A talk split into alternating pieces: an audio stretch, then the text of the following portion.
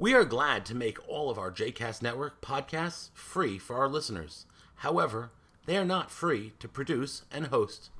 Please consider making a donation to JCast Network to help support our work by visiting jcastnetwork.org slash donate. Thanks for your support. You are listening to The Tish with Rabbi Michael Knopf, a JCast Network podcast. For more information about Rabbi Michael Knopf, please visit mikeknopf.com. For more information about other JCast Network podcasts and blogs, please visit jcastnetwork.org. Today we are talking about God. What is God in Judaism? Why is God in Judaism? Um, and so on and so forth. And before we begin, um, uh, what I like to do, and I've done this in the past few classes, um, is to start with, with where you're at with this topic. Um, so, just before we start getting into any of the material, any of the conversation, um, what questions do you have about God in general or about the Jewish view of God or the role of God in, in Judaism? Um, and as I, uh, well, actually, I have. All right, questions? Yes, Sam. I have a question about like the afterlife. and What happens? Like you always hear about like heaven and stuff. Like it's always like, associated with like Christianity. So. Awesome. Others? Yeah. So I feel like I know so many Jews who don't believe in God, and so how is that so? Yeah, so can you be Jewish and atheist? God and prayer. You know, some people see it as like quest line, like problem solve line, but but I the more I learn about Judaism, it seems to be more than that. In addition, Great relationship between God and prayer. Yeah. I would say even the way he wrote that is maybe not entirely congruent with, uh, I guess, different sects. Like Yeah. the way we can say his name, read his name, write his or her name, the masculine attributes versus like Um, why why does it have such human like yeah gender? uh, and I'm going to use the, the academic word for that anthropomorphism. I know this is.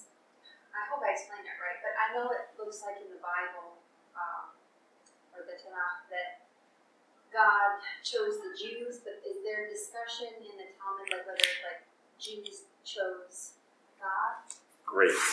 Um, I'm going to like broaden that question out with um, sort of like what what's the deal with chosenness?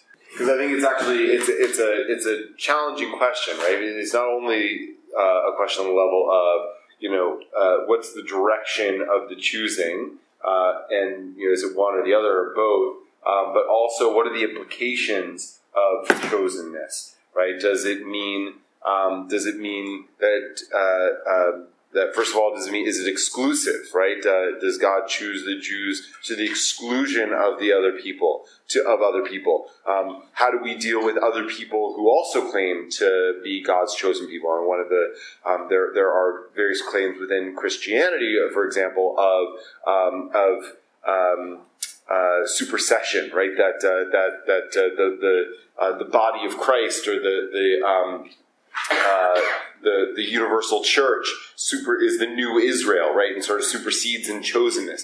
Um, Muslims also, uh, in some way, believe in chosenness, right? So, so when we say cho- when we believe in chosenness, does that mean that is it an exclusionary claim, right? Um, and is it a superiority claim? Right? Is it does it mean that, that Jews are on some level saying that we are better than other people? And if it's not a superiority claim, then what then what is it? So so it's a it's a complicated question, chosen. This I'm not sure if we're going to totally unpack it today, but um, but it's there, and it, and it's embedded in how we understand uh, how we understand God, right? Uh, I mean, it's you know uh, um, you know for just like to kind of start with the conclusion.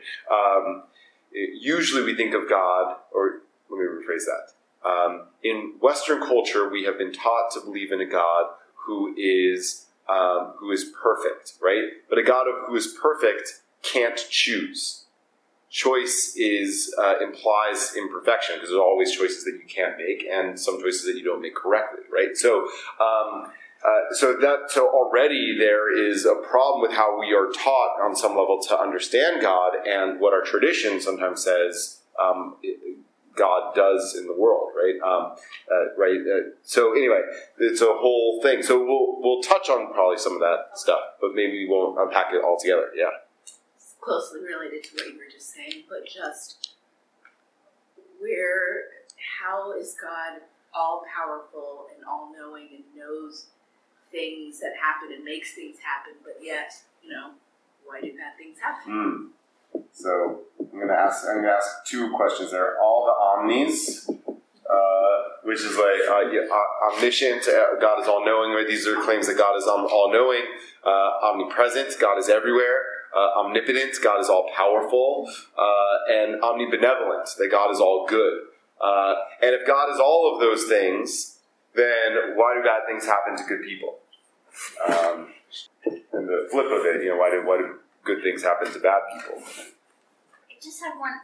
I hate to be so specific, but you know, on Pesach, where you open up the door and you leave out the wine, and then that blessing that says, like, for God to like pour His, you know, pour His wrath upon other nations, and that's not enough.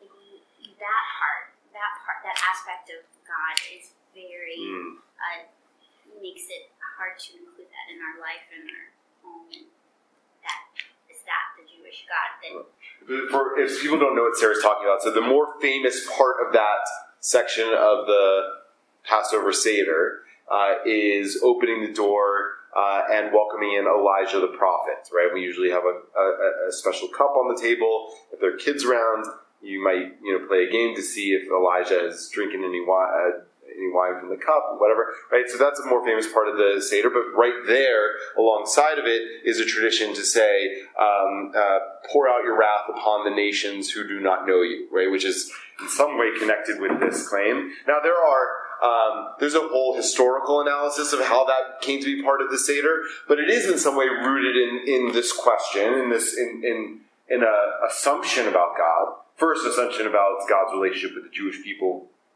as opposed to other people. Uh, but also, does God hate? Right? Or does God have wrath? Right? Or, um, this is an afterlife question too, right? Does God punish?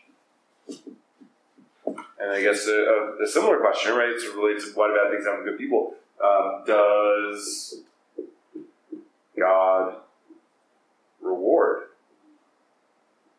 Sorry, can't but, um, right. So those are really, uh, really challenging questions. Really challenging passage in the in the Haggadah, um, and it is also um, uh, related to a uh, critique that uh, that uh, sometimes is made and, and historically have been made a lot by Christians about Jews or by Christian from Christianity about Judaism that the God of the Gospels, the God of the New Testament, is a God of love, and the God of the Hebrew Bible, uh, the God of the Old Testament, is a God of anger and a God of wrath and things like that. Now there is, you know, there there, there is certainly. Uh, evidence to substantiate that claim in both sides, right? That there are places in the Old Testament where God is very wrathful, uh, and um, uh, but there are also evidence to the contrary in both in, in both sides of the equation, right? So there's plenty of places in the in the uh, in in the Hebrew Bible where God is uh, is is very loving and compassionate, right? And places in the in the New Testament where, where God isn't always so like you know buddy isn't always the buddy Jesus. So. Um, people who never saw the movie Dogma don't know what I'm talking about, but um, I have to remember that like my, my like at this point my references like that are dated. So um, anyway, you've seen the movie Dogma, uh, you what I'm talking about when I say buddy Jesus. Okay, so um, if you don't know what I'm talking about, go out and see the movie Dogma because it's really a good movie. Okay. Uh, any other questions? All right, let's jump into it. What I want to do is uh, start out with a little bit of a chavruta study. Uh, on page 114 in your book, uh, you'll find a text from the book of Genesis. Uh, it's a relatively famous text uh, that is uh, both uh, uh, uh, recognized and, and studied by, by Jewish and Christian traditions about the patriarch Jacob. It's actually, if you follow the Jewish lectionary cycle, uh, we read this uh, in the Torah portion just a few weeks ago. Uh, and uh, so this is the story of Jacob wrestling with a mysterious figure who assaults him in the middle of the night, uh, who apparently turns out to be uh, an, an angel or some other kind of divine being. All right, so I want you to study this in pairs, read it together in pairs, and you might want to jot down some questions to, to discuss. Um, here, you know what? I'll just turn this around and write them on the board. Um, so the first is um, why do you think the Jewish people would come to be known as the people of Israel? And I don't mean by the people of Israel as like people from the modern state of Israel. That took its name from what we're reading now. Okay, so um, going back to the source, why are the Jewish people known as the people of Israel? The second question. Um, how do you relate the idea of wrestling with God? Okay. The third question What kind of God wrestling have you done in your life? The final question these, this is just the final suggested questions. You can talk about whatever you want to with respect to this text. These are some suggestions. Um, how is the idea of wrestling with God comfortable or uncomfortable for you? Okay, so find a partner or, or group of three uh, and read this text together. Uh, don't be afraid to read it out loud and, and get into it. Try to, for, the first step is to try to understand the text, what's going on, what's it saying, uh, and uh, and then have a little bit of a conversation about uh, about the about the meaning and if these questions are helpful or meaningful to you as you discuss it. Encourage you to use them. Um, so I'd love to hear what was going on in those in some of those conversations. Anybody want to uh, uh, hold out for me something that came up in your discussions? How you relate to this idea of wrestling with God? I am very comfortable with it. Um, I actually was in college and I was a Christian studies uh, minor, and I had a very intellectual approach to my religion. I was sure of it. I knew exactly what I was going to do. I was I, I went to other countries to proselytize. Um, I really knew what I believed, and um, I eventually came across a few books about Judaism, and my world was absolutely turned upside down. Like and I'm a very intellectual person, and Judaism really caught me intellectually before anything else. Um, so I'm very comfortable with the concept of wrestling with God because I think I had to go through a very sh- soul shattering um, experience in giving up a religion I felt very connected to. Mm. So I think as a convert, you really do have to wrestle with the concepts of, you know, who is God? Is, is Jesus part of that? Is um, all of those questions. So, and I, one of the things I found amazing about Judaism is that you are allowed to question so many things. And I'm not saying all Christianity doesn't allow you to, but the part of it that I was in, I, any questions I had were immediately just shut down. So I, I love the idea that Judaism allows us to ask questions like, does God even exist? You know, can you be Jewish? And all those kinds of things.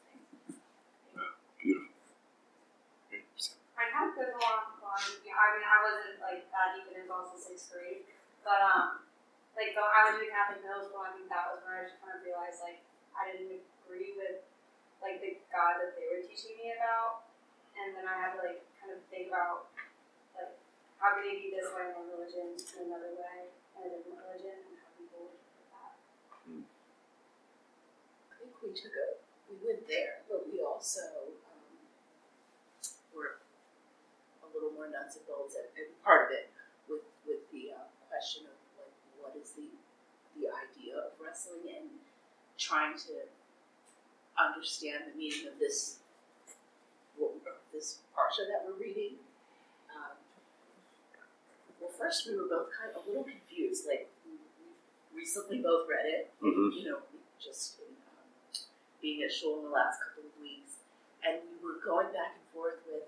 I thought it was in, interpreted as Jacob wrestling with an angel, but then it seems like he was actually wrestling with God.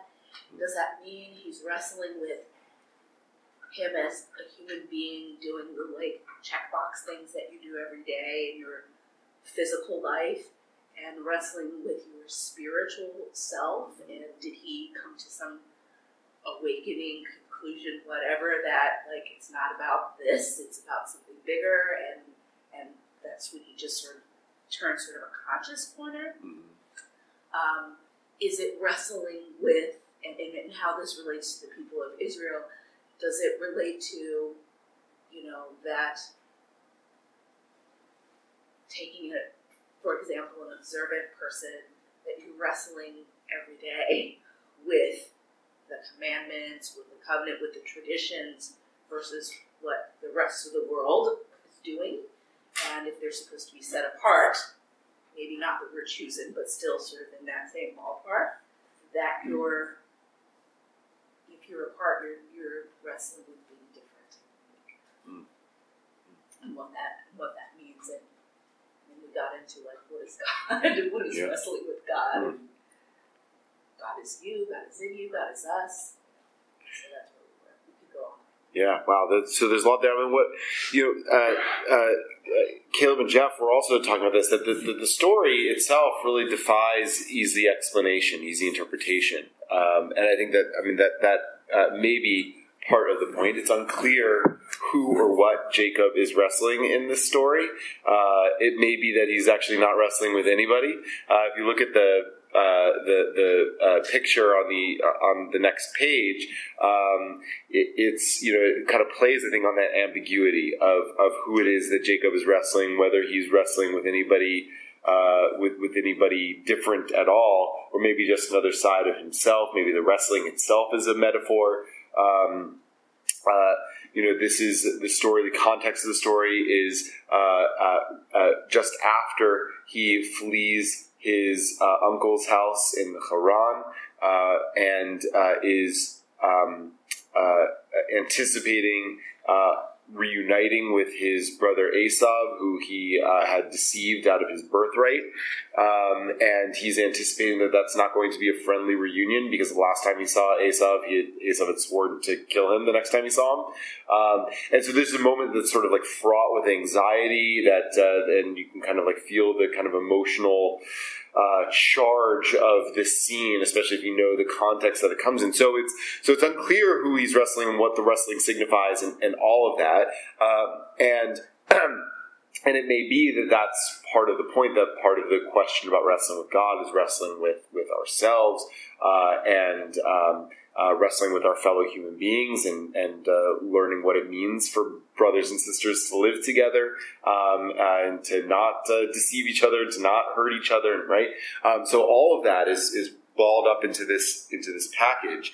Um, just it also made me think about the fact you know when in in pop culture how God is sometimes represented. Often God is represented in pop culture as sort of like the Zeus figure, right? So it's like you know an old man. Uh, and that image is present within Jewish tradition, um, but it's not exclusive within Jewish tradition. We'll get into some of that a little bit later in our class today. But I'm thinking about uh, how, if you ever saw the movie The Prince of Egypt, it's an animated version of the Exodus story. If you haven't seen it, it's great, and I think you can still get it on Netflix.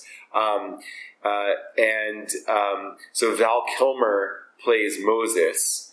Uh, but when God speaks to Moses at the burning bush and in other times in the movie, the voice is Val Kilmer's. Right? I think the implication there is that uh, that that on some level the voice of God within each of us is our is our own deepest voice. Right.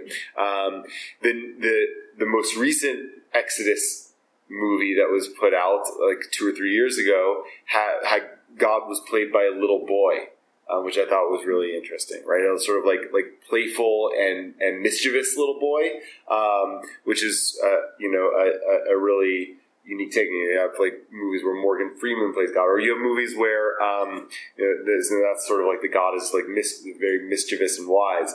Um, uh, uh, George Burns played God in a similar version of that movie uh, in in the past. Um, in Dogma, Alanis Morissette plays God. Right, so. Um, the whole notion of you know th- this idea of wrestling with God. Part of the question, as you uh, came up, it, as as came up in your conversation, is it, it it kind of evokes the question. Well, you know, who am I imagining that is being wrestled here, right? Um, and and what does the dynamic of that wrestling look like, depending on who the other partner is. So um, that's that's present here. I also want to hold out that the very act of of wrestling with this text in Jewish tradition is understood as a, as a wrestling with God. Right? So we believe that we believe it. We have, we have, we are a tradition of, of sacred scripture. Right. So some some Jews believe that the Torah was was written or given by God. Um, some Jews believe that the Torah was divinely inspired. Some Jews don't believe any of that. Um, but nevertheless, the the uh, especially for the first two camps, the um, uh, uh, uh, exploring a text and interpreting a text and struggling with a text and pushing back again, arguing with a text um, is is itself a religious act, is a sacred act, right? So um, the notion that we are that we are playing with and sometimes fighting with words that we are taught are at some level divine is itself an expression of this uh, God wrestling impulse that we have within Judaism.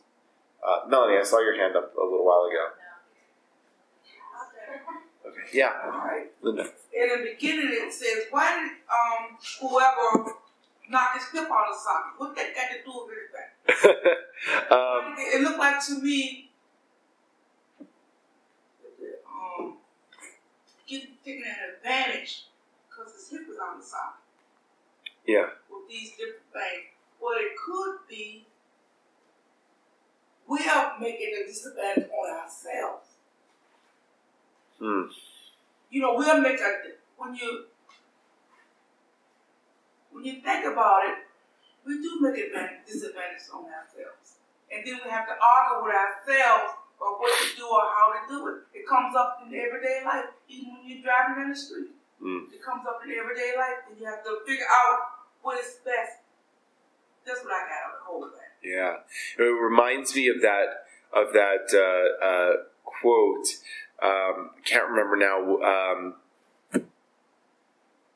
can't remember now what author said it, but the, you know, our greatest fear is not that we're powerless. Our greatest fear is that we're powerful beyond all measure. Right, and so that's that's what I'm getting out of what you're saying here about what you know that the Jacob eh, that it's possible that that, that Jacob deliberately disadvantaged himself in this because he feared his own power, um, which is something that we sometimes do. Uh, and uh, uh, uh, you know, eh, now I, I, you know, I, I um, anyway, I just want, yeah, I want to hold that. I mean, that's really, that's really worth worth thinking about. Um, great. Okay. Um, so this, what we did, is I think on some level um, the the essence of Judaism, struggling with the text, um, uh, struggling with its significance, uh, and struggling with its with its meaning and what, if anything, uh, God, uh, whatever or whoever that is, may or may not be saying to us from this text.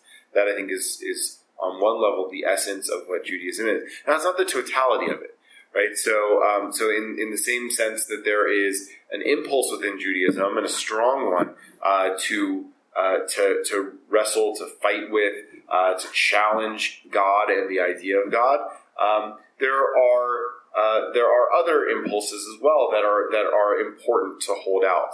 One is um, let's call it um, ahavat Hashem, which means love of God right? And uh, and in fact, you know, one of the uh, most famous commandments in the Torah um, is "Ve'ahavta et Adonai v'chol nafshecha me'adecha." You shall love the Lord your God with all your heart, with all your soul, and with all your might. Uh, and uh, and so that too is an important uh, concept within Judaism, not just to wrestle with God, uh, but to but to love God in, in, in, this in the same sense that say you might be in a romantic relationship or that I love my spouse. Right? So yeah, I do fight with my spouse sometimes, uh, but I also do a lot for my spouse. Um, uh, uh, even if I don't understand why it is that she's asking me to do it, and if it doesn't inherently make sense, um, not because I'm afraid of the reprisal, although that's another thing I'll talk about in a second, but uh, uh but but because of course I'm going to do it for you. Um, so that's one dimension also of the Jewish relationship, Jewish idea of, of our relationship with God. And the other is Yirat Hashem, which means the fear of God, or uh, because we moderns uh, are uh, in, in democracies are somewhat uncomfortable with the idea of, of that kind of power dynamic, we sometimes say the awe of God. Um, uh, AWE, the awe of God. Uh, but I think that more accurately, uh, more historically, it's the, the fear of God is, uh, is an aspect of, of uh, Judaism. So um, one of the ways that uh, that the rabbinic tradition and medieval tradition would identify whether or not you were an, an, upstanding person, whether you were a good Jew or not, is they say, were you a, were you a, a, a, Uh, a Yoreh Hashem? Uh, and plural Yireh Hashem. Were you are you a God fearer? right? Are You're somebody who who somebody who has a sense of responsibility to a higher authority, right? And so that's the other aspect of you know the, talk about our relationship with God as sort of like a, a, covenantal relationship or marital relationship, right? And some level there might be wrestling, challenging, fighting. Some level there might be just pure acquiescence out of love, and sometimes there might be pure acquiescence out of the fear of what might happen if you didn't do it, right? So you know, um, you know, sometimes I like I take out the trash not because I really want to or like I'm so doting on my wife because, but because I don't want to be yelled at later that I, didn't, you know she doesn't yell but um, I imagine that there are relationships in which that might happen. So, um, uh, uh, so, uh, so, that that um, is present within Judaism too, and in Jewish theology. So, we go back to some of these questions of, you know, does God reward? Does God punish? Right. That's an aspect of this issue of of uh, of yirat Hashem, of fearing God. Um, the the Torah implies in a number of instances that God will reward and punish, right? From the very beginning, uh, for, with Abraham, right? God says to Abraham, uh, "Lech lecha uh, ve'avarechecha," right? Go forth, and I will bless you, right? Implying, like, if you do what I'm asking you, then you'll have this covenantal reward. Um, but and it you know goes uh, right. So the Ten Commandments, right? Uh, honor your father and mother. Leman uh, ya'arichun yamecha. Uh, so that your days may be uh, lengthened uh, on in the land that I'm going to give you. Right. So there's an implication of if you do what I'm asking you, then there'll be reward, and if you don't, there will be there will be punishment. Right. And the, the this is where the the critique that critique that I alluded to before of the Christian of some Christian traditions came that you know the God of the Old Testament is God of of, of punishment and rebuke and wrath, right? Because there are plenty of instances in the Old Testament, and in particular in Leviticus and in Deuteronomy, um, which, if we go back to an earlier conversation, were likely written in the same kind of traditions, priestly traditions. So you can see how some of these, so what we have in the Bible, in the Torah, um, uh, may be a patchwork of a number of different theologies. Not every theology that, not every view of God that's represented in the Torah believes in a God that gives direct reward and punishment for uh, for observance or for transgression, right? But Leviticus and Deuteronomy definitely believe that, right? Um, the, uh, so you know, if, if you if you observe the commandments, the rains will fall fall in their season says the book of Deuteronomy. Uh, and if you don't, God will withhold the rains, and your and everything will dry up, and you will be uh, uh, unable to live on the land that God is giving you.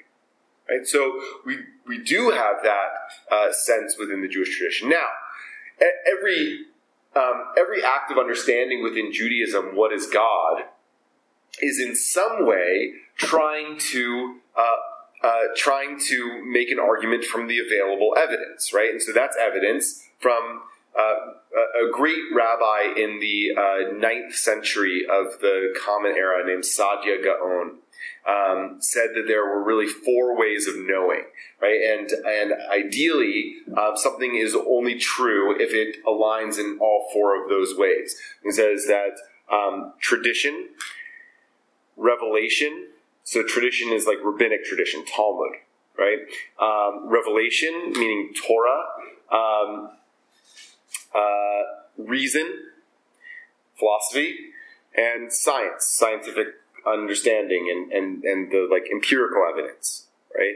Um, revelation tradition, uh, reason, and science, right? So the attempt to understand in Judaism what is God is in some ways trying to say, okay, you know, here are the kind of like four categories of knowing that we have. I want to try to make an argument that is harmonious in all those categories, uh, incorporates as much of the available evidence as I possibly can in all of those categories, right? And tries to make a coherent statement about what God is. But that means inevitably some things are going to be left on the cutting room floor. You're always going to be picking and choosing, right? So in my theo- my personal theology of God, right, I'll, I might be very high on the you know on the um, you know God loving meter, right? Uh, and I, will pull out passages from Scripture that, and, and I'll try to reinterpret it or reimagine this, the the passages that portray a different kind of image of God, or I might say, you know, um, that represents a strand of the tradition that I think we ought to leave behind, and that that's a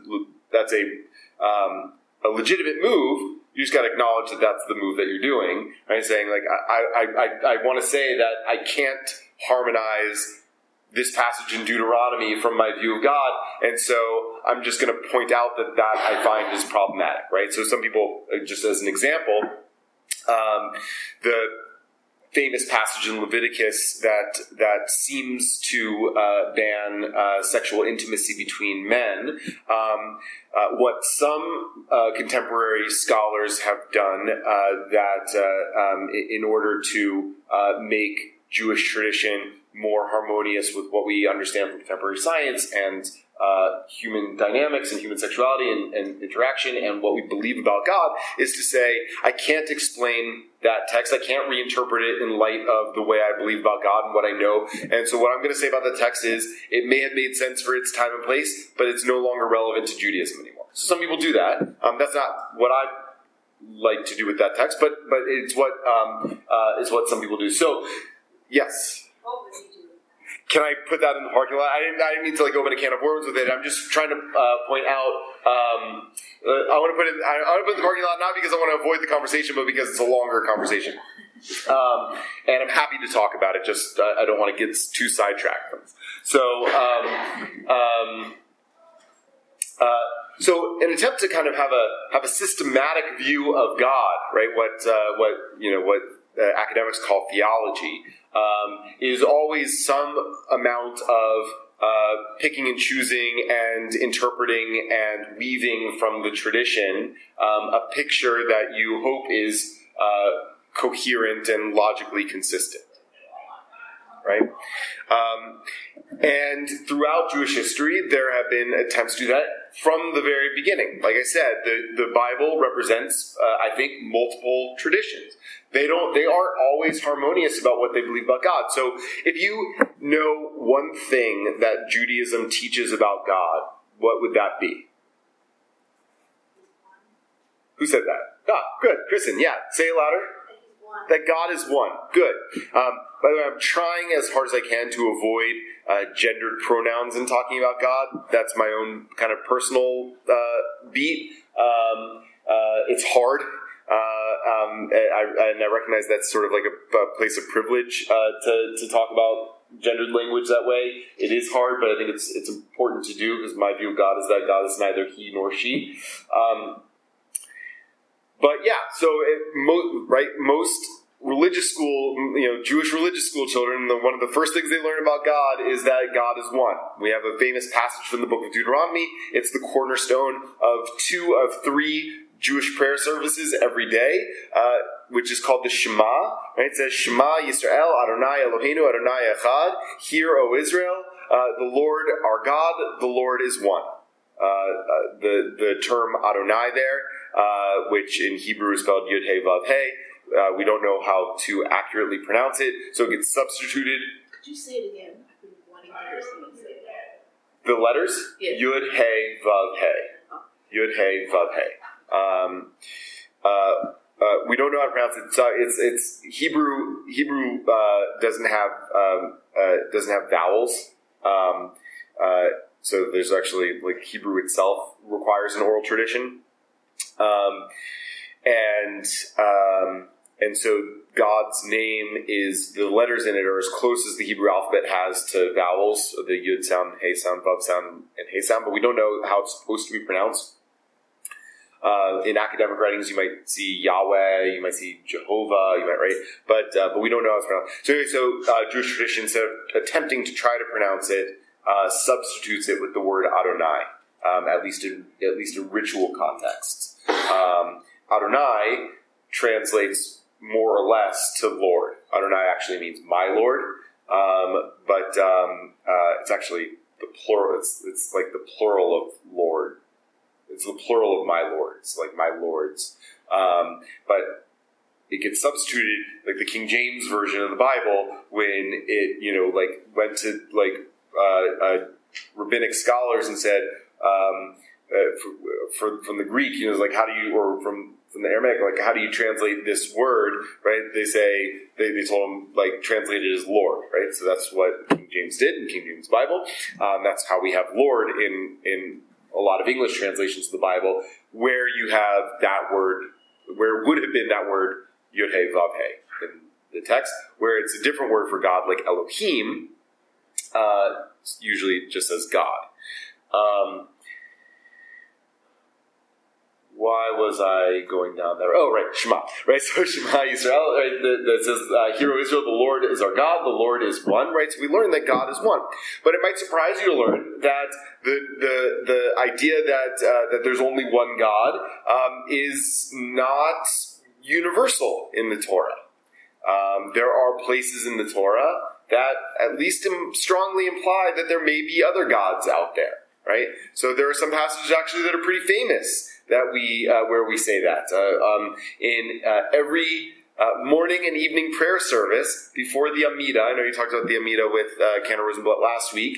Um, we sing this line from the book of Exodus. It says, Mi chamocha ba'elim Adonai, which is, who is like you among the gods, Adonai. Right? Now, if you look at a prayer book today, they may not translate the word Elim as gods. They may translate it as the mighty, the powerful, whatever. Those are um, euphemistic translations. They're trying to uh, they're trying to square the circle there um, of saying, hey, Judaism is supposed to be monotheistic tradition. They have this text that seems to imply non-monotheism. What are we going to do with that? And say, well, it's easier just to translate it in a way that coincides with monotheism, even if we were really accurate about it. That's probably not what the text is saying.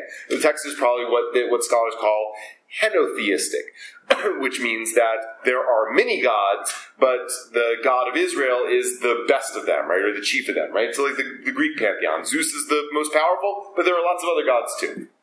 Um, I saw a hand. Yeah. What is Elohim? Because isn't that im plural? Mm. So that's another interesting one. We're, um, scholars kind of debate, uh, though it's relatively settled, um, uh, whether Elohim is meant to be gods or God, right? Because the term Elohim is inherently plural. Um, most scholars, uh, for like linguistic and historical and archaeological reasons that are kind of above my pay grade, believe that it's that, that even the word Elohim is talking about one God. Um, uh, but uh, but there are definitely theories that when the Bible says, uh, uh, say the first verse in the Torah, "Breshit bara Elohim et hashemayim et haaretz," right? Uh, which let's for the sake of argument, in the beginning, God tran- uh, God created the heavens and the earth, right? Uh, some scholars think that that was intended to mean in the beginning the gods created the heavens and the earth. Um, and some some argue that that it takes a word that in other cultures may have meant gods, but deliberately tries to subvert it in a monotheistic context. Say it's a, it's polemical, you are right. It's it's it's making an argument against another tradition.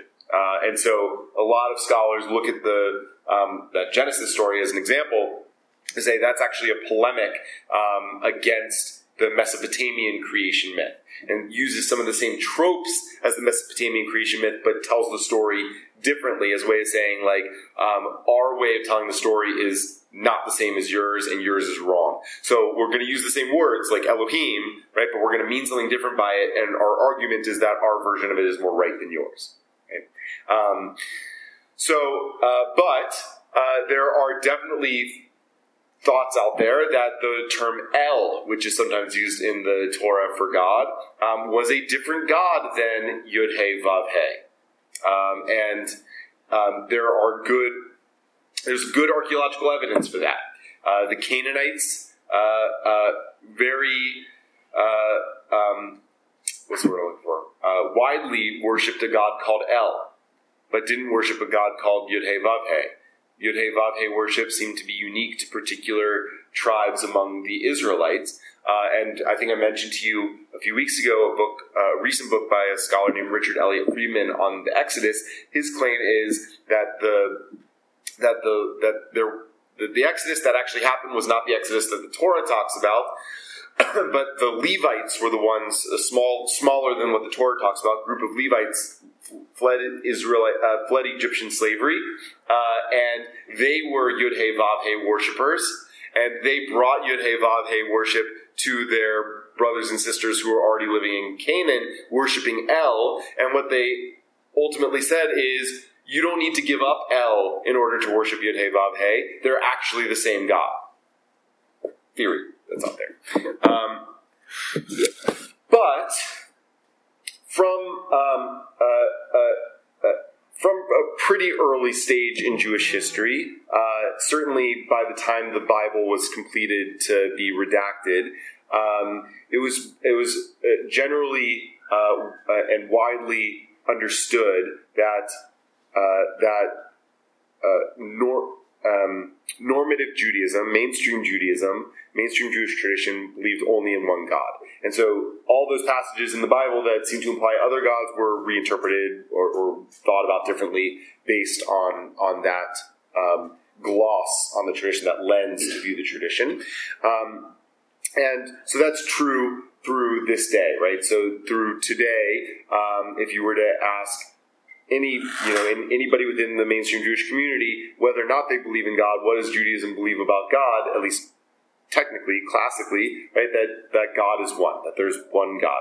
Um, so that means that uh, that that polytheism, polytheism um, uh, meaning uh, uh, worship of more than one God, um, is is outside the tent. It's one of the reasons, um, although not the only reason, one of the reasons why uh, most Jews um, assume uh, or, or, believe that um, that that most forms of Christian belief and practice are outside the pale of Judaism, um, because uh, Christian practice uh, um, uh, it's not that it's polytheistic, um, but that it's closer to polytheistic than Judy than Jews are comfortable with.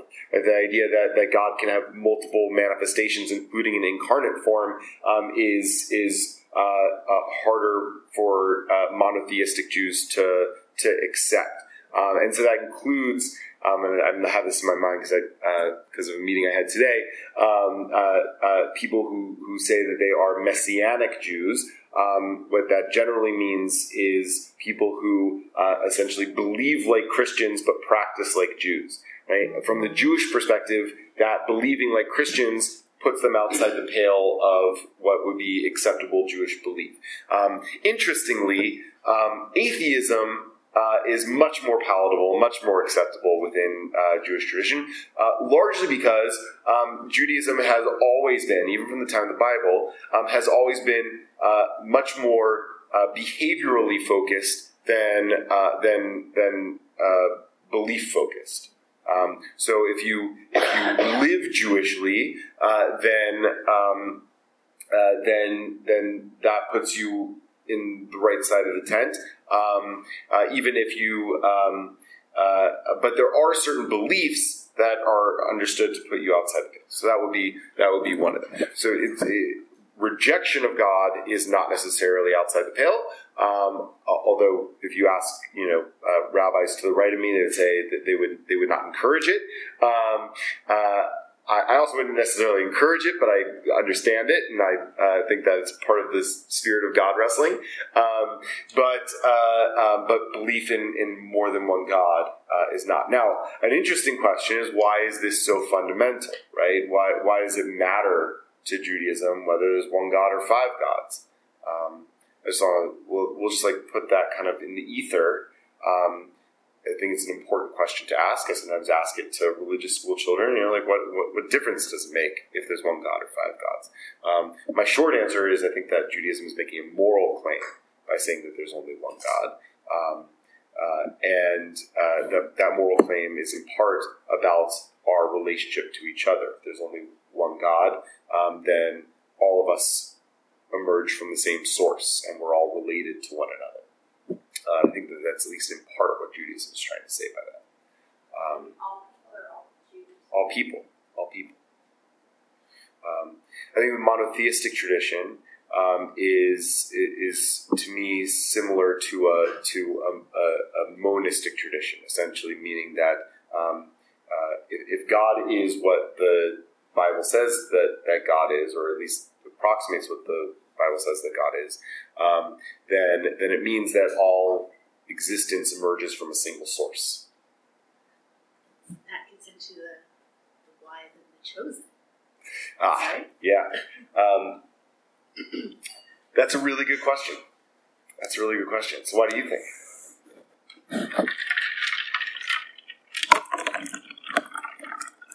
I'm wrestling, to use the word of the day, with that um, myself. As, as to why the chosen, why is there chosen if there's no, unlike some forms of Christianity, you have to believe this mm-hmm. and you go to heaven, you get this. But what I've understood is, well, everyone can be will, can be part of the world to come. Okay, so but if it's the same God, and everyone can be a part of the world to come, then what's then we're just the, the chosenness, what does that what does that get you or not get you? Yeah. And I I don't know. So, I, what I, the way I think about it, so I'm going to sort of like fast forward to my own thoughts about it, um, but this, uh, this is going to be a, a short answer to a long question. Um, uh, is that uh, chosenness doesn't get you anything, uh, it gives you something, which is responsibility. Um, so, uh, so that's what I believe the Jewish tradition means by chosenness is that uh, Jews are in some way responsible to uh, to humanity in a way that other people may not be. Now, that doesn't mean that other people aren't.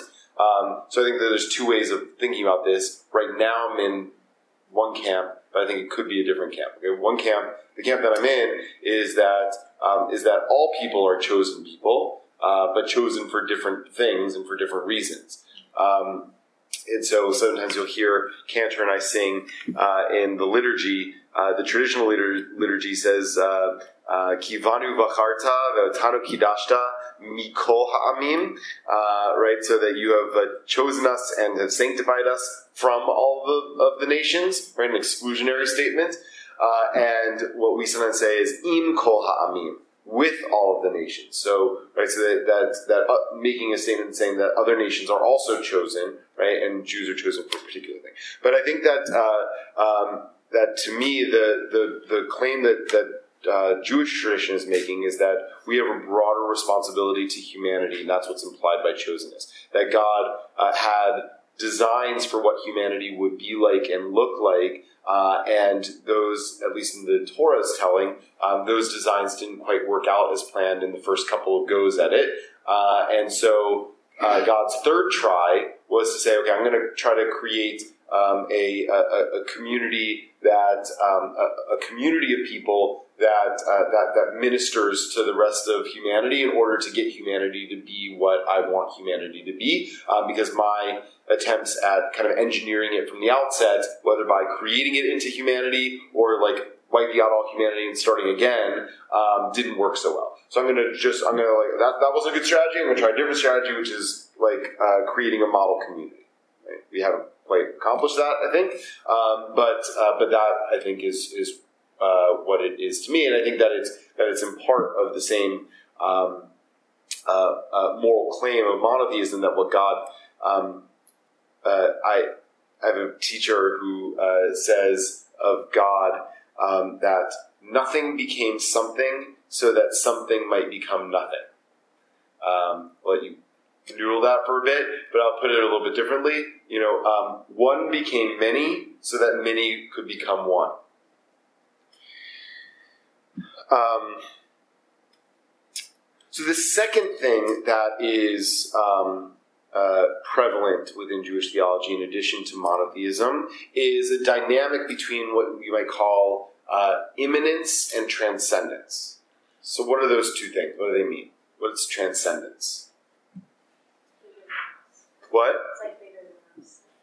Good, bigger than us. Excellent. And, and immanence? Or bigger than us, outside of us, separate from us? Us. Good. With us. It's like uh, in Aladdin, right, uh, where the genie comes out, it's like phenomenal cosmic power, itty bitty living space, right? That's the dynamic that God has uh, in Jewish tradition. Is this some some ten, some kind of tension between uh, between being totally out there, other, separate, radically different from all other aspects of existence, and being intimately involved in the affairs of the world and of human beings. So, in an attempt to kind of create a systematic theology, right, of saying, you know, what, what God is, or you have to deal with that problem of, of having a God that's simultaneously on some level transcendent and immanent. Now, what Judaism tends not to do is go to either extreme, right? So, there are within theologies two extremes, right? The, the, the theology that was said to be uh, like Jefferson's theology of like the watchmaker God, right? So, God uh, basically like created the universe and then stopped caring about it, right? Like just is totally outside of it, set it in motion. That's it. Maybe, maybe that was Aristotle's God too, from uh, even before that. Um, and there are Jewish theologies that go more in that direction, but generally speaking, they stop short of saying God is not involved at all in the world right? Because it, that seems to not go along with the available evidence, at least from the from the Torah. What the Torah says of God is that God is in some way involved in the world. So you have to square that circle uh, if you want to say that God uh, is radically other than the than, than everything else in existence. Then you have to, and therefore is totally separate from and outside of existence. Say, okay, well then, what do you do with all those passages in the Torah that seem to imply that God is doing things in the world all the time, right?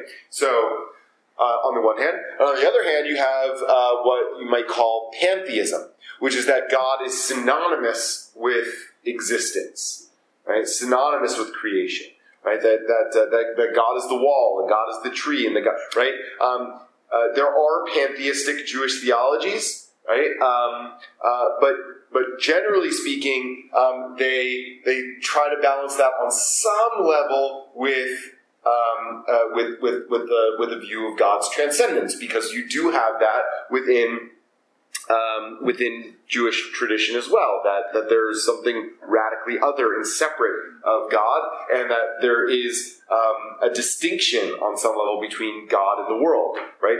There's there's a relational dynamic within the Torah. Right? God speaks to Moses. Right? Well, if God is Moses, then how can God speak to Moses?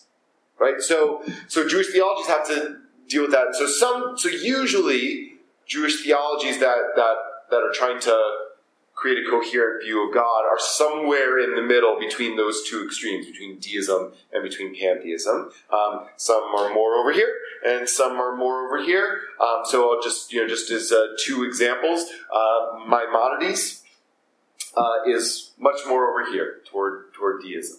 Um, he's a very important uh, medieval Jewish thinker. We'll talk about him in a few weeks um, in more detail. Uh, whereas, especially in modern times, um, some of the some of the most important non-Orthodox theologians in modern times are closer to pantheism over here. Mordechai Kaplan is probably the most important of them. Uh, Harold Kushner, who some of you are reading now, uh, also wrote a book uh, called "When Bad Things Happen to Good People." He's closer to this side. Um, my teacher, Brad Artson, um, is closer to the side. So this Art Green, who's probably one of the most important living uh, non-Orthodox Jewish theologians is is close to that. side. So anyway, so so so um, that's an interesting kind of like sociological question of why what happened to Jewish thought in the modern period that has shifted us over to this direction. But although there are plenty of people who, especially after the Holocaust, ended up over here, right? We're saying saying you know, this is an evidence that God is not involved in the world. Right? Holocaust is much harder to explain in some, on some level for people over here. Not entirely hard, but hard, right? Why do bad things happen to good people? Kind of question. So, um, but you can see, look for example, look for a minute on page 117. And you can see this dynamic playing out in I'm about to say real time. That doesn't really make sense because it's a text, real text. Um, in one of the most uh, commonly used pieces of Jewish liturgy, it's a piece of liturgy called Adon Olam. It's uh, uh, recited in basically every Jewish at the end every Jewish prayer service. Um, sometimes the kids come up and sing it. Um, it's a it's a beautiful, beautiful poem. It's written in incredible rhythm. You can like put it to any tune. Um, it's it's amazing. It was written by a, a, a, a rabbi poet named uh, Solomon uh, Ibn Gabirol uh, in the 11th century. Um, and look at the look at it's right. It's got basically two halves. So the eternal one ruled before the birth of every living thing. When God made all according to His will, then God was known as King. When all is ended, God will reign alone in awesome majesty. God was, God is, and God will be glorious for all eternity. Peerless and unique is God, with none at all to be compared. Beginningless and endless too, God's vast dominion is not shared. Right? So God is is is totally other, totally different, peerless, unique, uh, transcending time. Right? Um, transcending space. God's going to be around after everything else is gone. And then He is my God and my Redeemer, my refuge in times of struggle. God is my support and my shelter, the one who fills my cup when I call. Into God's palm I place my spirit when I wake and when I sleep. God is with me, body and soul. God is with me. I am not afraid.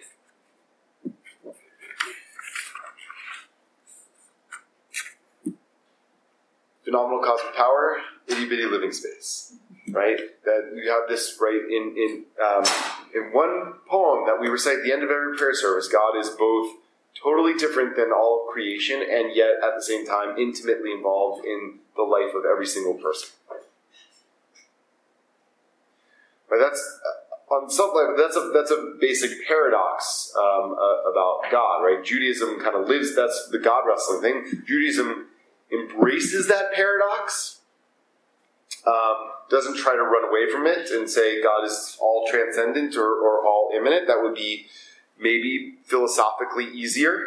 Um, so if we weren't kind of in uh, Saadia Gaon's four categories and we could take uh, revelation and reason out of it and say, say, okay, what Torah says about God, that's nice. What the rabbinic tradition says about God, that's nice. But if we're like being pure, we're feeling the cool alpine breeze of pure reason, uh, then we might say that God's got to either be totally outside of existence or like totally synonymous with existence, right? Um, uh, we might say we might be in the purely scientific camp that say there's no there's no evidence uh, for or against, right? And so the um, uh, uh, in, in, you know in, until proven, it's just theory, right? Um, or, or, pure speculation, right? And so you can believe it if you want, and uh, I believe that there's a flying spaghetti monster because you can't prove that there's otherwise, right? But that's the um, and so that's a, a, you know feeling the alpine breeze of cool hard logic. That's you can do that, but the Jewish tradition,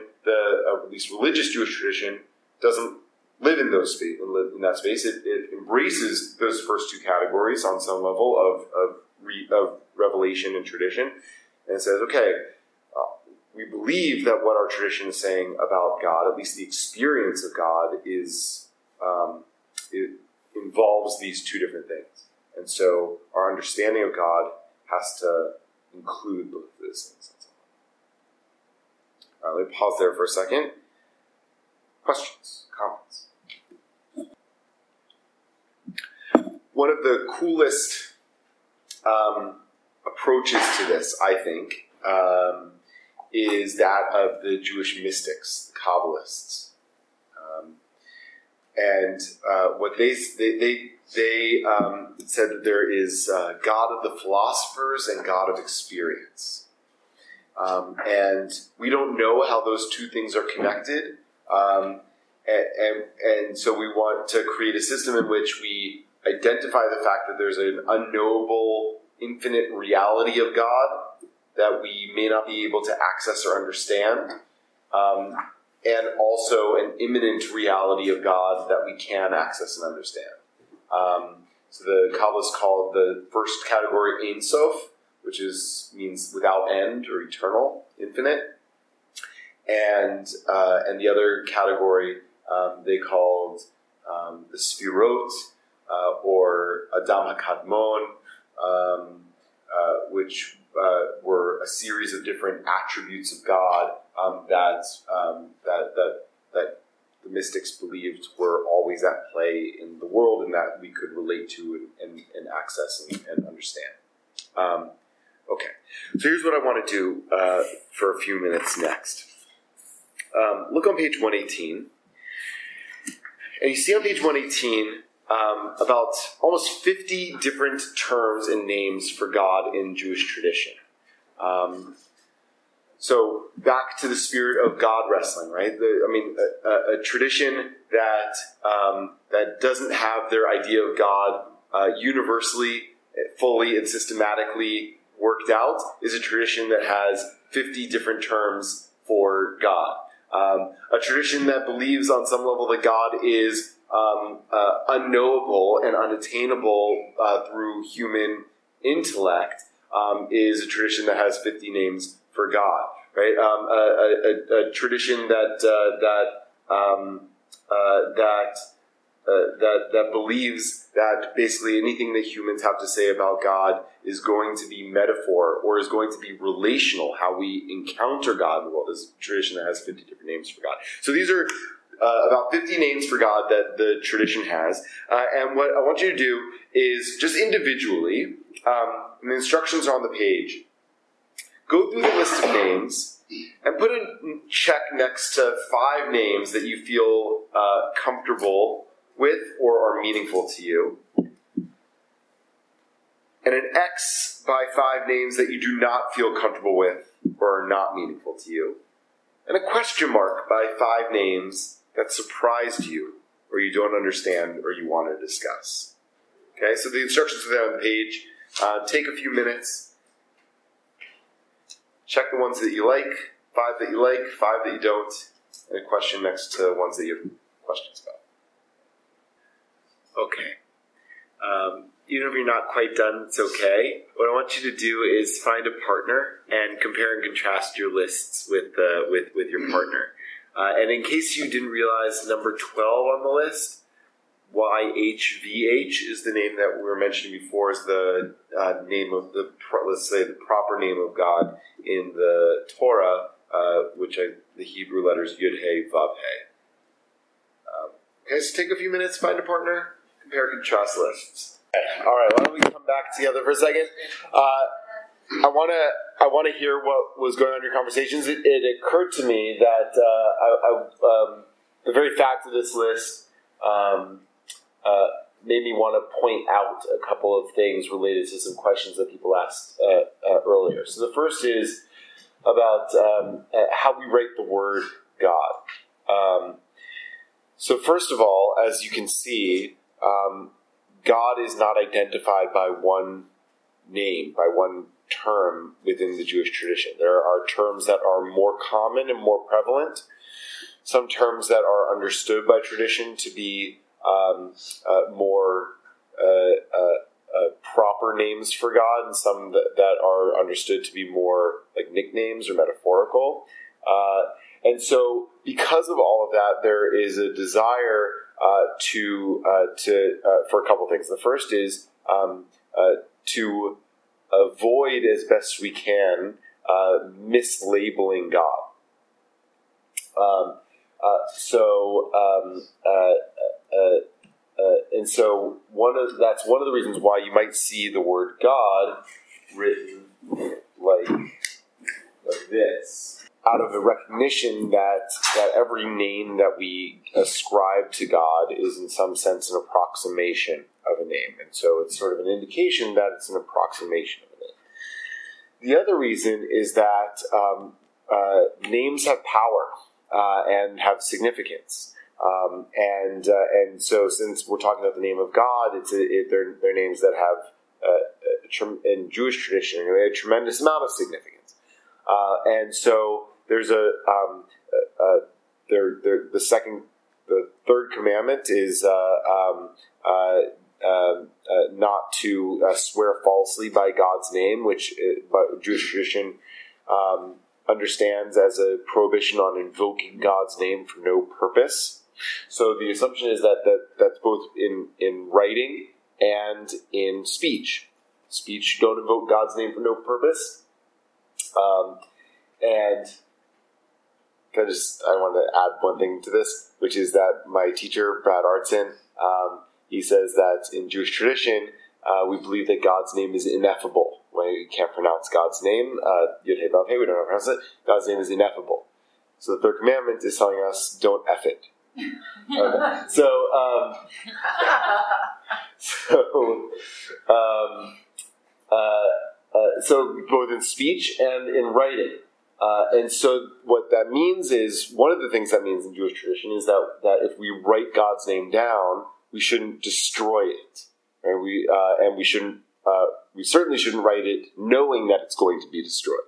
And if we're going to write something that we know is going to be destroyed, then we should do something to uh, to, to change or manipulate the name so that it's not exactly God's name that we're writing. Which is also why you'll sometimes see God written like this, or you'll see uh, people won't people won't use the word God; they'll use the word Hashem, which is which is sort of a substitute meaning the name, right? So we're not saying the name.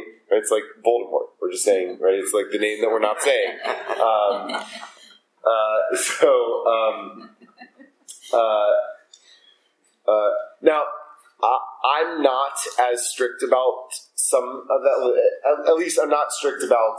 First of all, I'm not strict about using the the, the word God uh, in conversation, especially not in teaching, but in conversation, um, uh, or to write the word G O D, um, because I don't believe that that's a name of God in Judaism, um, and I, I, think that that's a job description, not a name. Uh, and so I won't. If I was writing, if I was writing God's proper name, Yud He Vav He say, in a way that, uh, or Adonai, uh, the, the, actual writing of Adonai, um, in a way that I like. I, I was writing on the board and I knew I was going to erase it, I would write it. That I would write differently, write.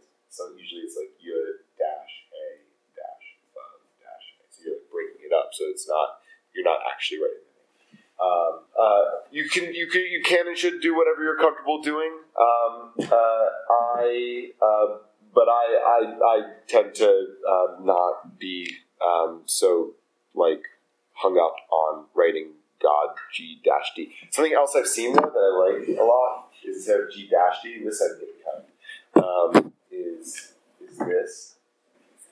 Is an ex- that's supposed to be an exclamation. the relationship between God and prayer. Um, I think that that also goes back to um, uh, what we were saying before about the uh, interplay in Judaism between um, the, the the relationship of God to the world. Right? Is God totally outside and other than than the world and creation?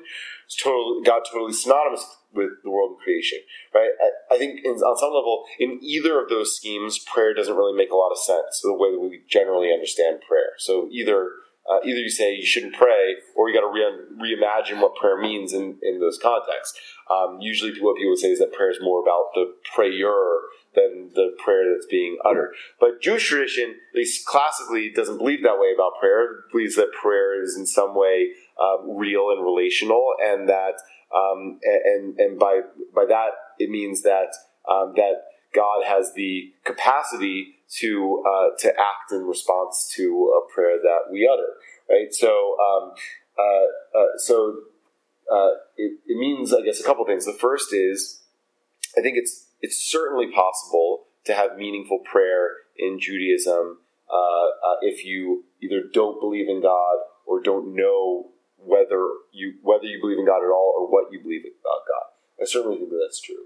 Uh, but traditionally speaking, God um, uh, and and a belief in God and a belief in in the relationship between humanity and God um, has has uh, always been a part of Jewish prayer and an assumption about the uh, about the directionality and the efficacy of Jewish prayer.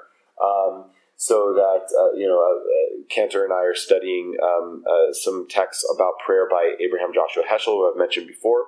Um, he's got a great collection of essays on prayer called "Man's Quest for God," um, and he says pretty um, pretty bluntly there um, that uh, that that uh, that prayer without God is meaningless. And I think that if you take the tradition seriously and literally, um, that the, the, the classical formulation of a prayer is Baruch Atah Adonai Eloheinu Melech Haolam, right? It's it's it's in second person, directional to God um, as the power who has the capacity to do things in the world and might actually do them, right? So that's not that's not a God who's deist, right? It's also not a God who is uh, like totally synonymous with creation because there's actually a relational conversation there. Um, so it, it's there's obviously not a, a, quick and simple answer that can give about the relationship between God and prayer, other than to say classically within Judaism, God um, is an important part of prayer and the presumed direction of most prayers. Um, the other thing I wanted to uh, add into this conversation was anthropomorphism. You can see in a lot of these uh, terms for God that we uh, just encountered, there's a lot of anthropomorphism. There's a lot of uh, human metaphors um, uh, uh, for for God.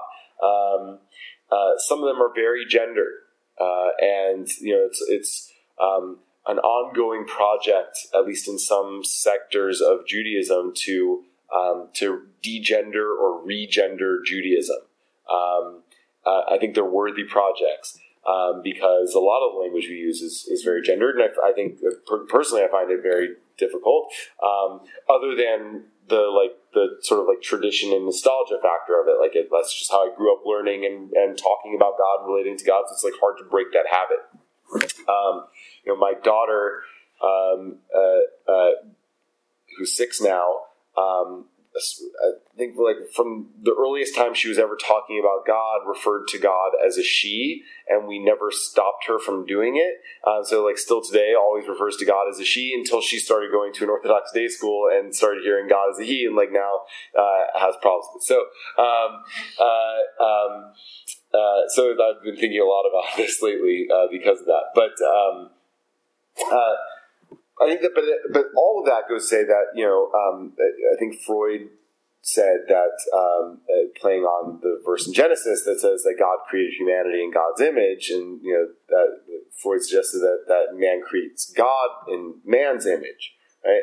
I think that it's possible that both of those things are true, right? That that that that God is that God created humanity in God's image, uh, and our limited capacity to understand or appreciate what God might be is totally dependent on our experience. We anthropomorphize everything. It's why when you see the movie Zootopia, the animals are all talking like and acting like people. Right? Animals don't talk like that. Animals don't act like that. But that's how we relate to things. That's how we understand things. Um, it's a limitation of, of, who we are what they are. So um, you know, uh, there's a great uh, he's uh, he, a great 20th century Jewish theologian named Louis Jacobs um, or Louis Jacobs. Um, and uh, he said that, of course, God, he was talking about the idea of a personal theology, which is um, sort of like, you know, uh, kind of like somewhere in the middle of that spectrum that I was talking about tonight.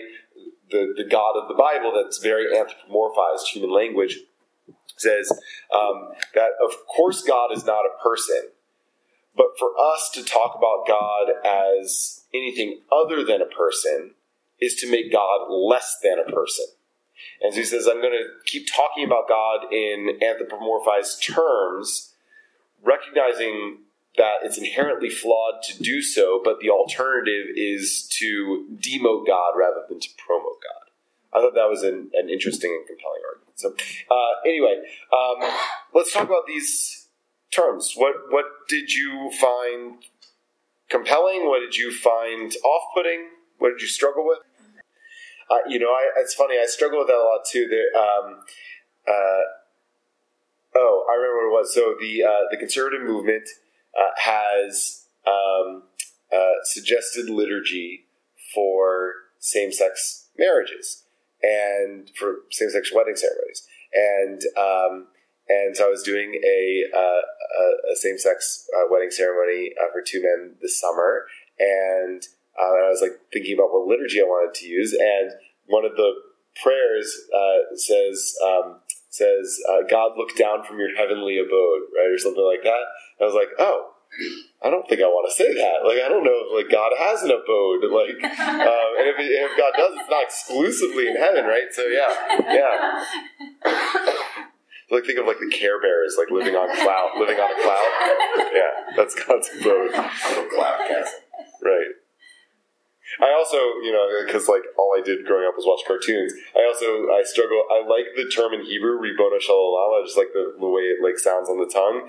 Um, number forty-eight. Um, but I struggle with Master of the Universe because I think of He-Man. Right.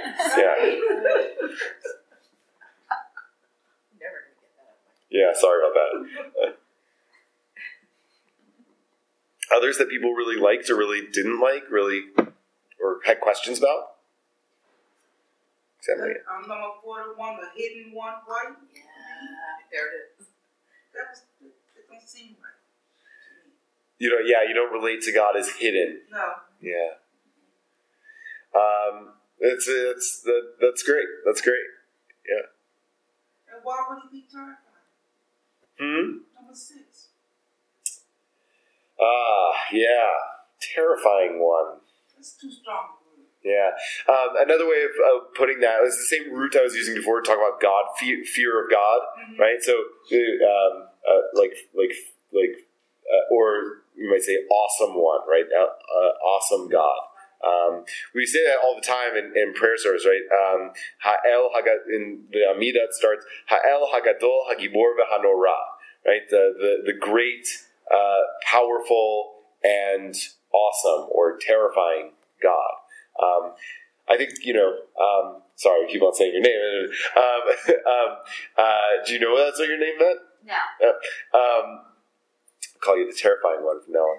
Um, and um, uh, and um, uh, uh, you know, I think it, it relates to this idea that you know that that uh, from Jewish perspective, um, God is a powerful force and a, a moral force. And so those two things combined means that um, that that we we as flawed human beings might have what to fear, right? Um, uh, but I get not being able to relate to God as a as a, a terrifying figure.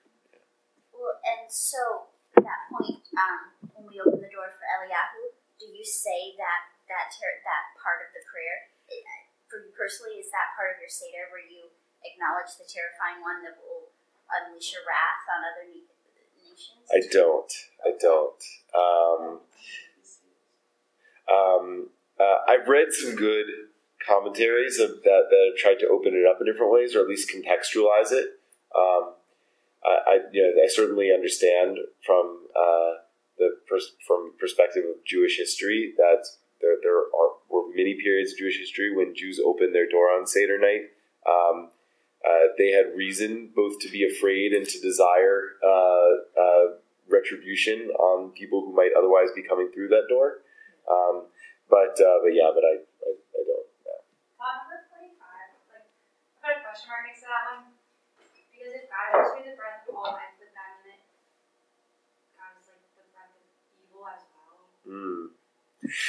Uh, it is an excellent, excellent question. Right? Why do bad things happen to good people? Um, if if God, right? First of all, if there's one God, um, which implies he's sort of like one power in the universe, uh, one power in the cosmos, ultimately.